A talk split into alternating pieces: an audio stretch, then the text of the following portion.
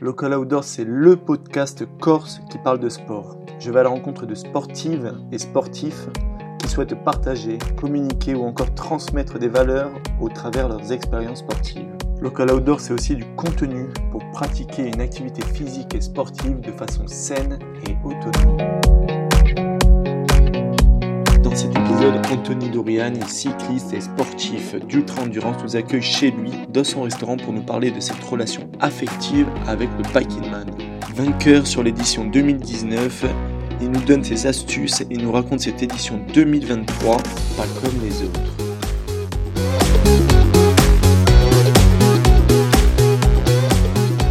Remercie d'être euh, là, de me recevoir. Je te prends à chaud puisque euh, ça fait une semaine que tu as fini l'édition du, du Biking Man 2023. Peut-être encore un peu usé, donc si tu peux euh, voilà, déjà te, te présenter.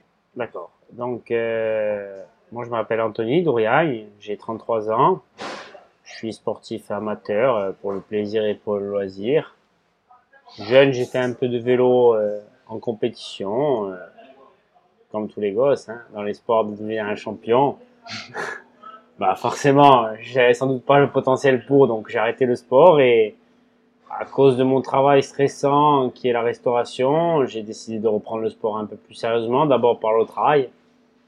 À cette époque-là, je fumais, je buvais, enfin, Jeunesse. le laïus habituel des gens entre 20 et 23 ans.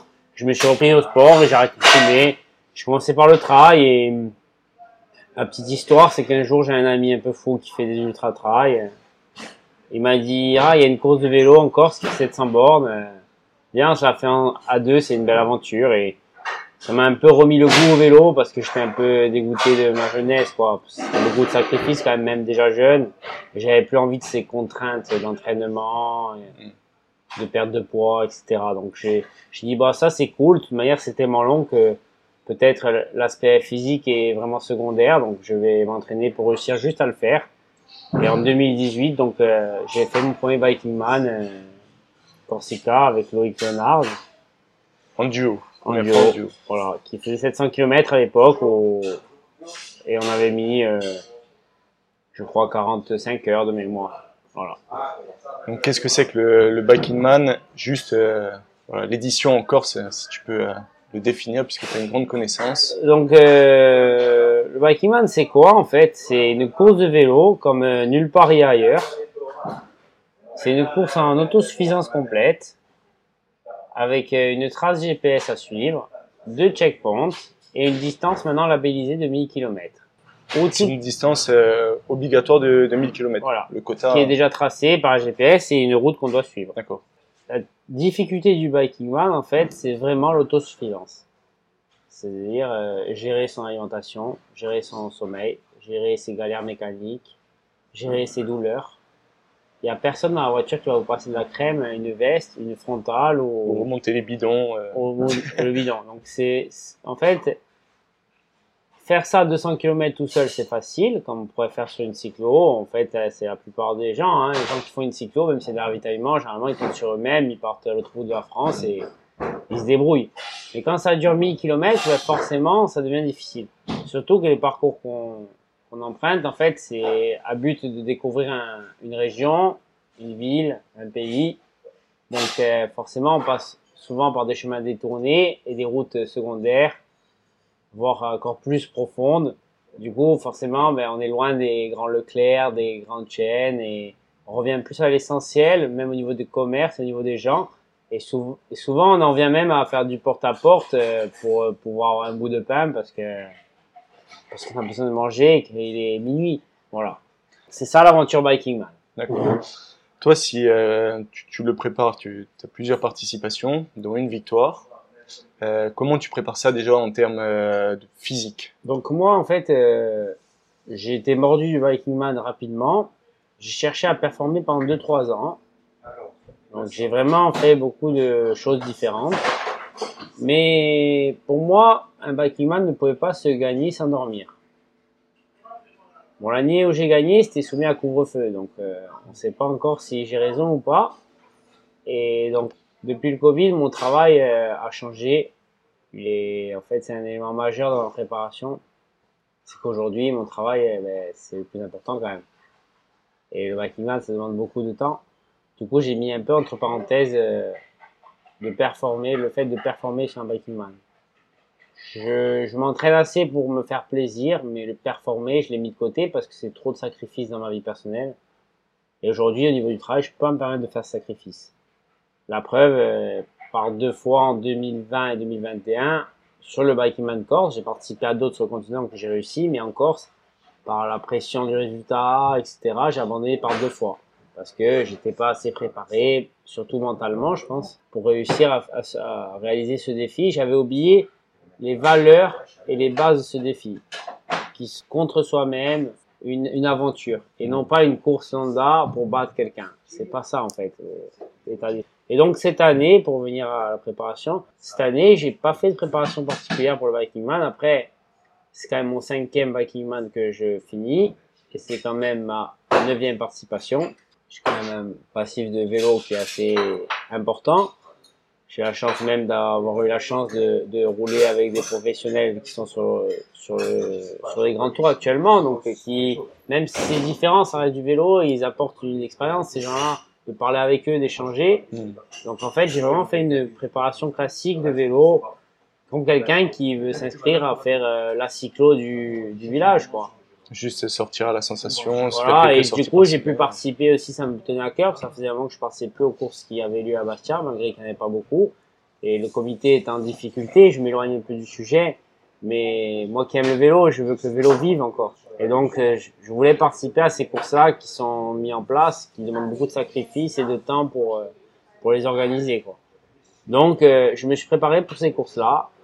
Et après, j'ai fait le Biking Man euh, un mois après, sans trop préparer euh, les aspects de la distance, euh, du confort, de l'alimentation. J'ai fait avec mon acquis, tout ce que je savais. Voilà. En termes logistiques, comment tu prépares ça? Est-ce qu'on part avec un vélo blindé, la tente et tout, ou est-ce que voilà, c'est précis, calculé, pesé? Il n'y a pas de, il n'y a pas de vérité. C'est propre à chacun, selon la stratégie, le temps qu'on va mettre et le parcours que l'organisation nous propose. Moi, après, je fais partie des gens minimalistes parce que j'adore le vélo et j'aime avoir des sensations de vélo, même quand je fais une course ultra distance. Si je vais pédaler comme sur un vélo d'appartement sans, sans plaisir pendant 55 heures, je fais pas ces courses-là parce que ces courses-là, il y aura des millions de personnes différentes qui vont les gagner. C'est pas un sport olympique, c'est une aventure en fait. C'est un exploit contre soi-même de le faire. Après, la gloire, c'est quand on fait gagner une étape sur le Tour de France ou Oui. comme ça. Le reste, c'est am- c'est amateur. Donc, il faut vraiment le faire pour soi. C'est très important. J'insiste bien là-dessus parce que c'est comme les ultra-trailleurs. Il y en a quatre dans le monde qui, qui en vivent. Les autres, c'est pour se faire plaisir. Mm. Même si on leur donne une dotation et tout, c'est pas ça la vraie vie. C'est du sport plaisir. Amateur. Faut pas l'oublier quand même. faut définir les priorités. Voilà, il faut pas l'oublier, c'est important. Donc moi, j'ai un vélo type minimaliste, comme on pourrait trouver sur le Tour de France, assez léger, fait pour la montagne, Euh, moins exigeant du coup qu'un vélo euh, dit de plat pour le Tour de France, vraiment un vélo de montagne que j'adapte au niveau de la position un peu plus confortable pour moi, avec des pneumatiques peut-être un chouïa plus large, un chouïa moins gonflé, et avec le minimum de sacoche possible. Moi, ma priorité, c'est quoi? C'est de ne pas être en danger. Pour ne pas être en danger, qu'est-ce qu'il faut sur un biking man? Bon, ça fait partie du matériel obligatoire. C'est être vu, donc éclairage, avant, arrière, gilet, de l'alimentation en cas de survie sur soi, au moins 5 heures de bar tout le temps. J'ai beaucoup plus, mais j'ai tout le temps au moins une réserve de 5 heures de bar au cas où si je suis perdu au milieu du part. Une couverture survie, un vêtement chaud et un vêtement impérial, casque, gants et de la crème pour les frottements Au strict minimum. strict minimum. Et de quoi réparer mon vélo en cas de pépin. Tout ça, à peu près, ça fait combien de kilos?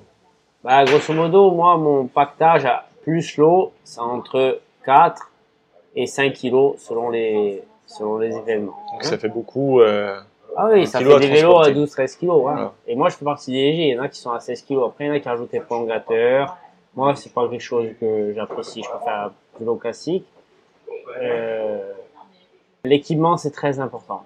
On va y revenir quand on va parler de cette édition, mais l'équipement, c'est vraiment très important. Et bien penser à sa stratégie de course, c'est important. On va revenir sur l'édition 2023, mais au niveau là, de la préparation, tu m'as dit qu'il y avait un petit hic mental qui t'avait peut-être fait euh, pas finir certains événements parce que tu avais favorisé la, la, performance et pas l'aventure. Voilà. Qu'est-ce que qu'est-ce qu'il faut en, en, plus mentalement pour un sportif lambda qui va venir te voir et te dire voilà moi j'ai envie de faire le biking man. Qu'est-ce que tu lui dis euh? Il y a pour la personne qui va faire la première fois de sa vie le biking man, moi, ce que je lui conseillerais, le plus beau des entraînements, c'est de faire du vélo tout le temps pendant un mois. Faire du vélo tout le temps, c'est quoi? C'est en fait ne pas changer ses habitudes, continuer à travailler normalement, pas poser de vacances. Et par exemple, avant d'aller travailler le matin, tu fais une heure et demie de vélo. Tu vas, tu travailles. Tu fais le travail, tu refais une heure et demie de vélo. Le soir, tiens, il y a un petit, une petite pluie, tiens, tu vas quand même une heure et demie en vélo de nuit. Commence par ça. Après, tu fais la même chose, mais pas sur les routes que tu as l'habitude d'aller. Et après, tu peux finir ta préparation par passer deux jours de vélo, où tu n'as pas d'objectif de kilomètres, mais tu pars pendant 48 heures en vélo et tu t'arrêtes dormir à l'hôtel une nuit et tu te débrouilles comme un, comme un voyageur. Voilà, tu pars en mode voyageur. Ça et ça, ça va beaucoup te donner d'expérience pour euh, ton aventure. D'accord. Mais c'est vraiment important de partir sans une notion de j'ai besoin de faire tant de kilomètres à telle vitesse. Faut, il faut, des, faut vraiment décrocher de ça. Quoi. De l'édition 2023, j'ai regardé un petit peu sur les réseaux sociaux, j'ai vu qu'il y avait beaucoup beaucoup d'émotions sur euh, cette dernière édition. Ouais. Donc voilà, j'aimerais que, que, tu reviennes déjà sur ce côté un peu. Euh, j'ai l'impression que la boucle est bouclée. C'est euh, une histoire que tu as finie et que tu vas passer à autre chose. En fait, euh, non, pas du tout. En fait, ben moi, je, suis censé. J'ai deux restaurants. Mon priorité, c'est mon travail. Que je le veuille ou non, c'est ça.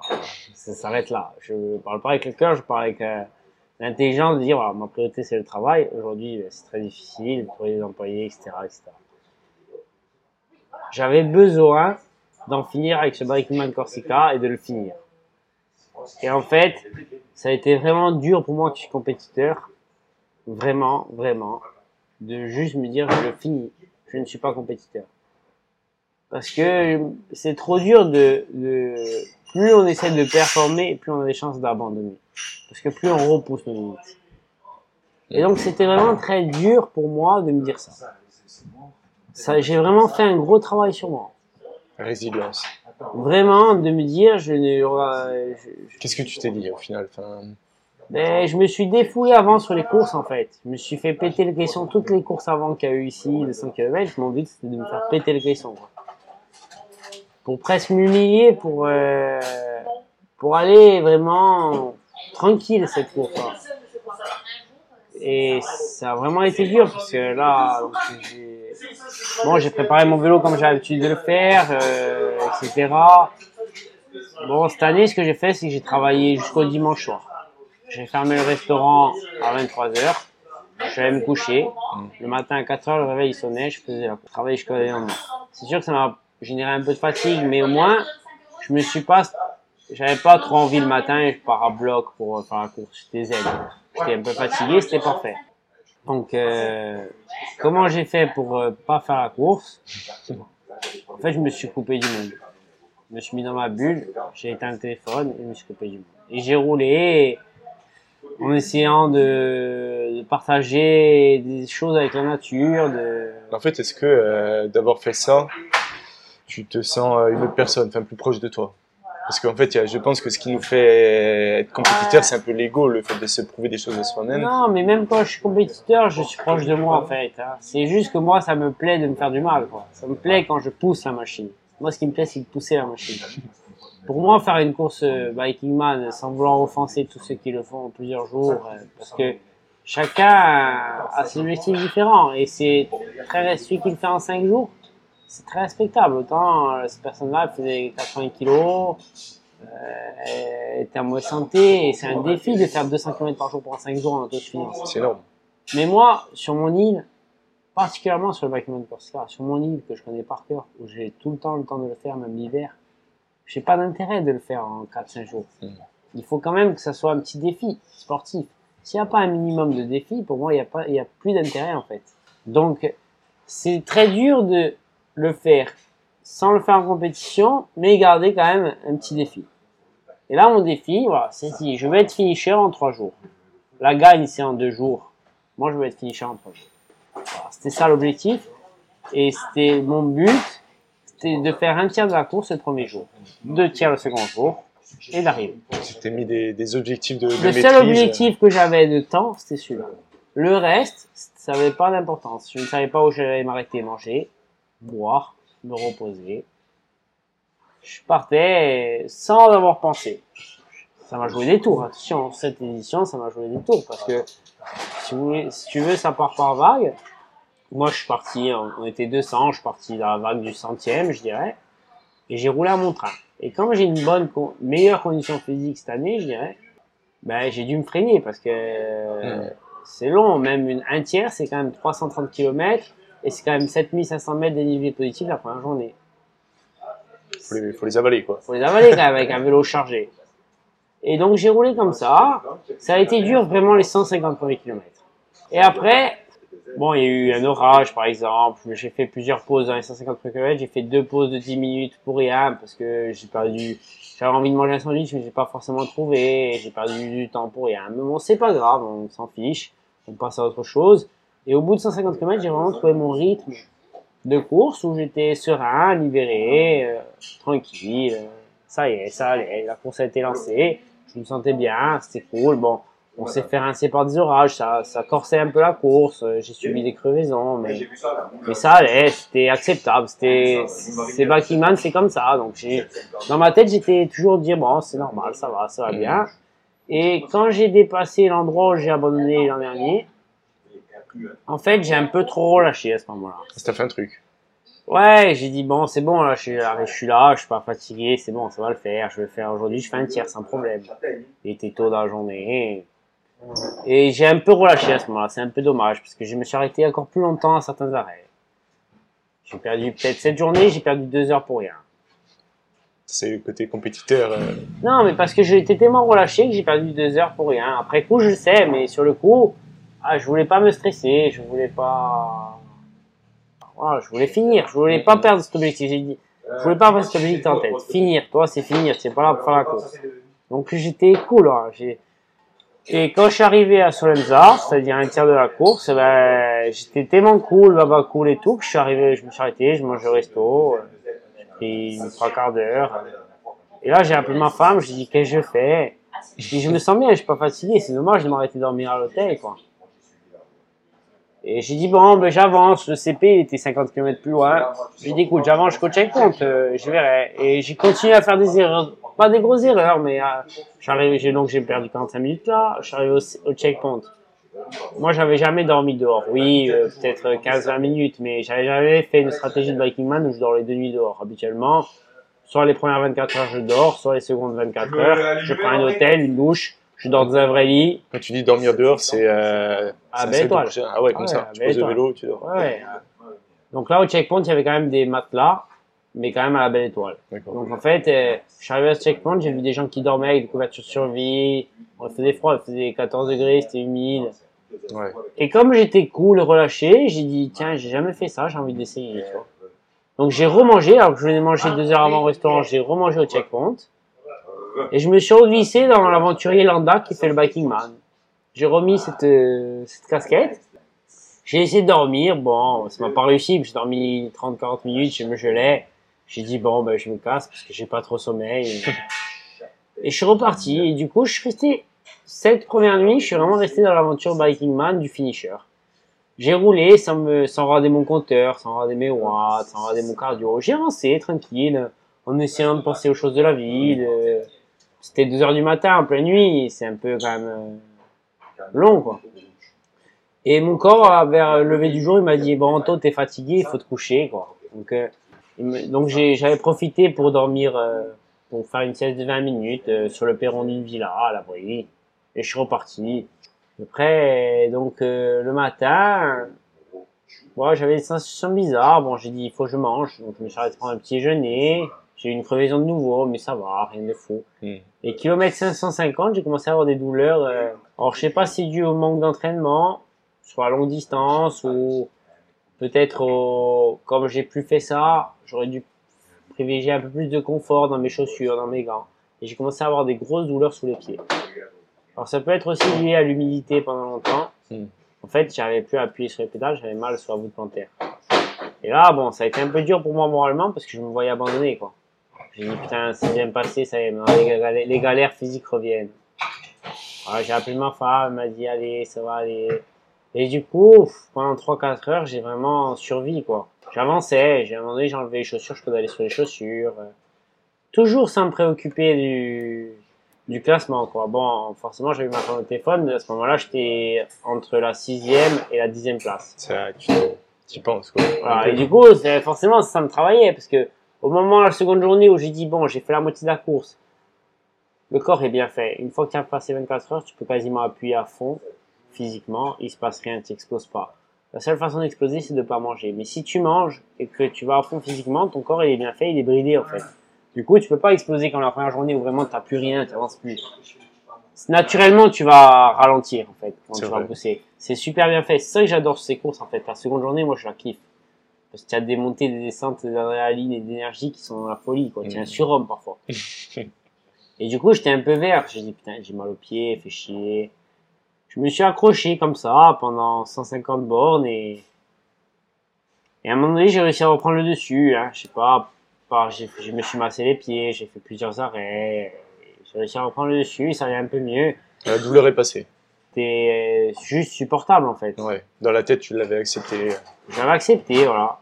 Et je suis arrivé comme ça au checkpoint en fin de, en fin de, en milieu d'après-midi, À fin Porto. d'après-midi à Porto.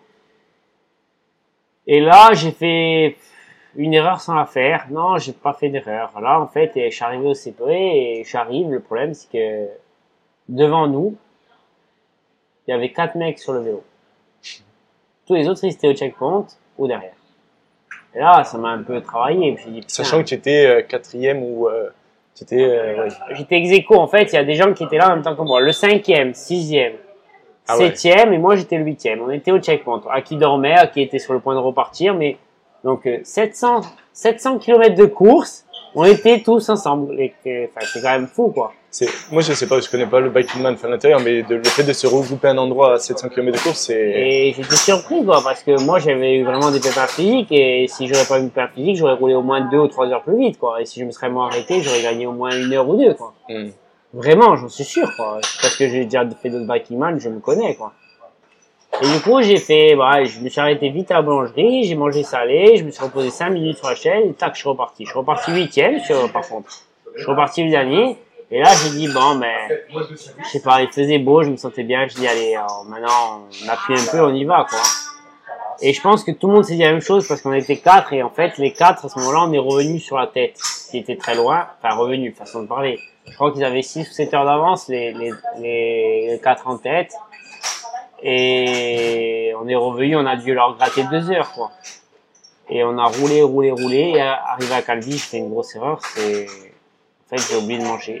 En fait j'avais des barres sucrées tout ça, ça je mangeais toutes les heures. Est-ce que tu étais dans, t'étais dans J'étais le, dans l'adrénaline, j'étais Ouais. tellement bien. J'ai fait le coucher de soleil euh, sur la route magnifique entre Galais et Calvi où j'étais vraiment en harmonie avec la nature. Il y avait les lapins, les renards, les sangliers, pas une voiture. C'était vraiment magnifique au coucher de soleil.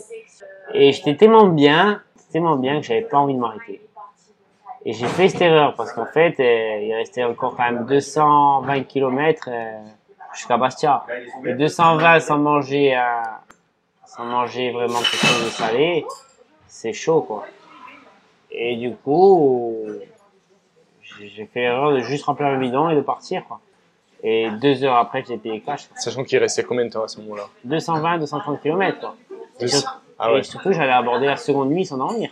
Ah oui, t'avais pas dormi la première nuit, t'avais Ouais. juste, Ouais, et là, j'ai abordé la seconde nuit. C'était sûr que j'allais faire la nuit complète dehors, je le savais.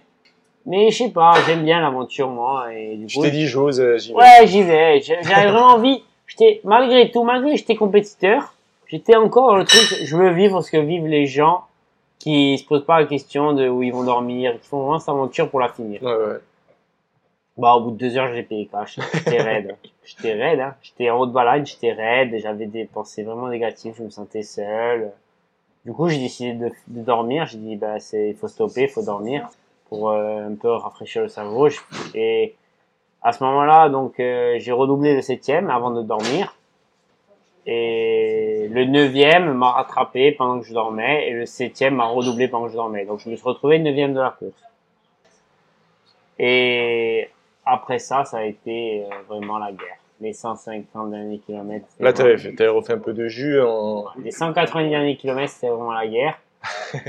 Parce que j'ai eu un coup de chaud dans la montée. Après, j'ai pris un violent orage avec les éclairs qui tombaient pas loin à 2 heures du matin sur une route fracassée qui est la route de Noville. L'orage a duré pendant une heure. Il y avait, Bien sous la pluie, il y avait l'orage. des coulées d'eau. C'était ma seconde nuit et ça m'a démonté en fait. Après ça, j'étais plus le même quoi.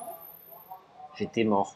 J'ai joué hein, après, ça me fait plaisir. En fait, ce qui me fait plaisir, je préfère avoir joué et finir même sur fini 15e plutôt qu'avoir fait comme d'habitude, rester dans ma zone de confort, tout calculer et arriver 5e. Parce que c'était pas mon objectif de, de faire un résultat, ce truc. Au final, tu l'as un peu Donc sans là, regret. par quoi. contre, j'ai en expérience, même moi qui en ai fait plusieurs, par contre, là, j'en ai pris. Franchement, si je me prépare bien, je peux avoir la prétention de jouer la gagne. Parce que j'ai pris une expérience que j'avais jamais pris auparavant. Et avec cette expérience-là, plus ma condition physique, plus tout ce que je sais mettre en place, si tout se goupille bien, parce que c'est jamais une ligne droite tranquille, même si on met tout en place, tout un protocole pour rouler, etc., on peut se viander. C'est ça qui est bien. Voilà, c'est ça qui est bien. Mais quand même, hein, j'ai les armes, comparé à d'autres spécialistes qui travaillent très peu et qui font quasiment que ça toute l'année. J'ai les armes pour me battre contre eux. Ça y est, on est à égalité. Grâce, grâce à cette seconde nuit, j'ai vraiment les armes. C'est vraiment ça que j'allais chercher. Après, je suis allé un peu loin. C'était un peu chaud. C'est-à-dire. Quand je suis arrivé à Saint-Florent, en fait, je cherchais à manger. J'ai vu qu'il fallait que je mange salé. Le sucré, ça passait plus. Je, buvais, mais je sentais que je fixais plus l'eau. Donc, j'étais en train de me déshydrater à vue d'œil. Et j'ai quand même, j'ai traîné ma misère comme ça. Donc, à ce moment-là, j'étais avec le huitième et le neuvième, on s'est croisés. Et j'ai dit, non, moi, les gars, laissez tomber, là, je veux juste finir. Euh, si vous voulez tirer la bourre, n'inquiétez pas, moi, je vais pas vous tirer la bourre, allez-y. Je finirai neuvième de nouveau. C'est sûr. Hmm. Et j'ai roulé. Et en fait, j'ai, à Saint-Florent, je cherchais un bar, je n'ai pas trouvé. À Nantes, j'ai cherché, j'ai pas trouvé. J'ai enfin trouvé à Pinot un bar. Ça fait loin, Pinot. Ouais. De Saint-Flour, ouais. Et j'étais sec, j'étais mort déjà. J'avais des vertiges, j'étais mort. J'arrive au bar, il n'y avait rien à manger. J'ai bu un coca, un café. À la fin, j'ai sauté un, un- à Tientour, j'ai sauté, j'ai demandé un bout de pain chez l'habitant, quoi. Et c'est ce bout de pain qui me fait finir le tour du Cap, quoi. Mais c'était vraiment le chemin de croix. Comment tu es, enfin, comment on est à ce moment-là dans ta tête? C'est que de la pensée négative, que de la. C'était juste, euh, je peux pas abandonner là, il faut finir. Et j'ai dit, si je m'arrête, que je prends une longue pause, autant je repars plus. Ouais. Donc, euh, j'étais Et physiquement, tu ralentis. gestion. Ah ouais, j'étais dans la. En fait, j'ai essayé de faire un bilan de ma de mon état sur l'armure. Je dis bon, déshydraté, pas de force, manque de sommeil, petit talus. Je dis là, il faut aller tout doucement, mais il faut avancer. Comme si tu marches dans la rue et que tu dois rentrer chez toi et que tu as 10 km à faire. C'est pareil. Et je me suis mis en mode comme ça. Et je suis arrivé. Et c'est pour ça cette émotion à la fin, parce que j'ai vraiment douté sur les faits. J'avais vraiment peur en fait. J'avais pas peur de pousser mon organisme, j'avais peur de m'évanouir ou de faire un malaise. Et je voulais pas, je pouvais pas abandonner à 960 km d'arrivée, à 40 km d'arrivée. Donc en fait, c'est ça ma crainte. Surtout que tu, tu reviens chez toi, quoi. J'avais pas peur de mourir ou non, j'avais peur de, de, de tomber et d'être amené par les pompiers.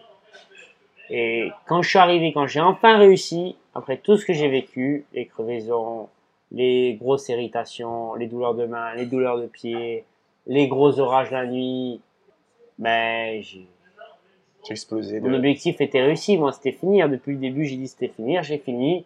Et en plus, euh, dans le top 10, quoi. Même si on s'en fout du classement, que ça veut rien dire, euh, c'est quand même euh, satisfaisant et ouais. encourageant pour la suite. C'est ça qu'il faut retenir, c'est pas la neuvième place, c'est que c'est quand même encourageant. Parce que, franchement, les deux abandons, ça m'a... Le premier, j'ai rebondi. Je suis parti sur le continent faire le biking man qui est le plus dur, c'est le X. On connaît le parcours la veille de l'événement, où je me suis classé troisième. Donc ça, il m'a fait repartir. Mais l'autre abandon, en fait, en fait, je me suis demandé si peut-être j'étais, j'avais vieilli mon travail, je me suis dit, je suis peut-être plus faible pour ça. Le doute. Et alors que ça me plaît, j'adore ça. Et du coup, c'est, ces peurs, c'était tout ça, quoi. C'est tout ça qui est sorti, quoi. C'est que, putain, non, je, je arrive encore, putain. Pourquoi je me suis laissé faire, quoi? Mm. Il faut pas écouter les gens, il faut s'écouter à soi-même, quoi.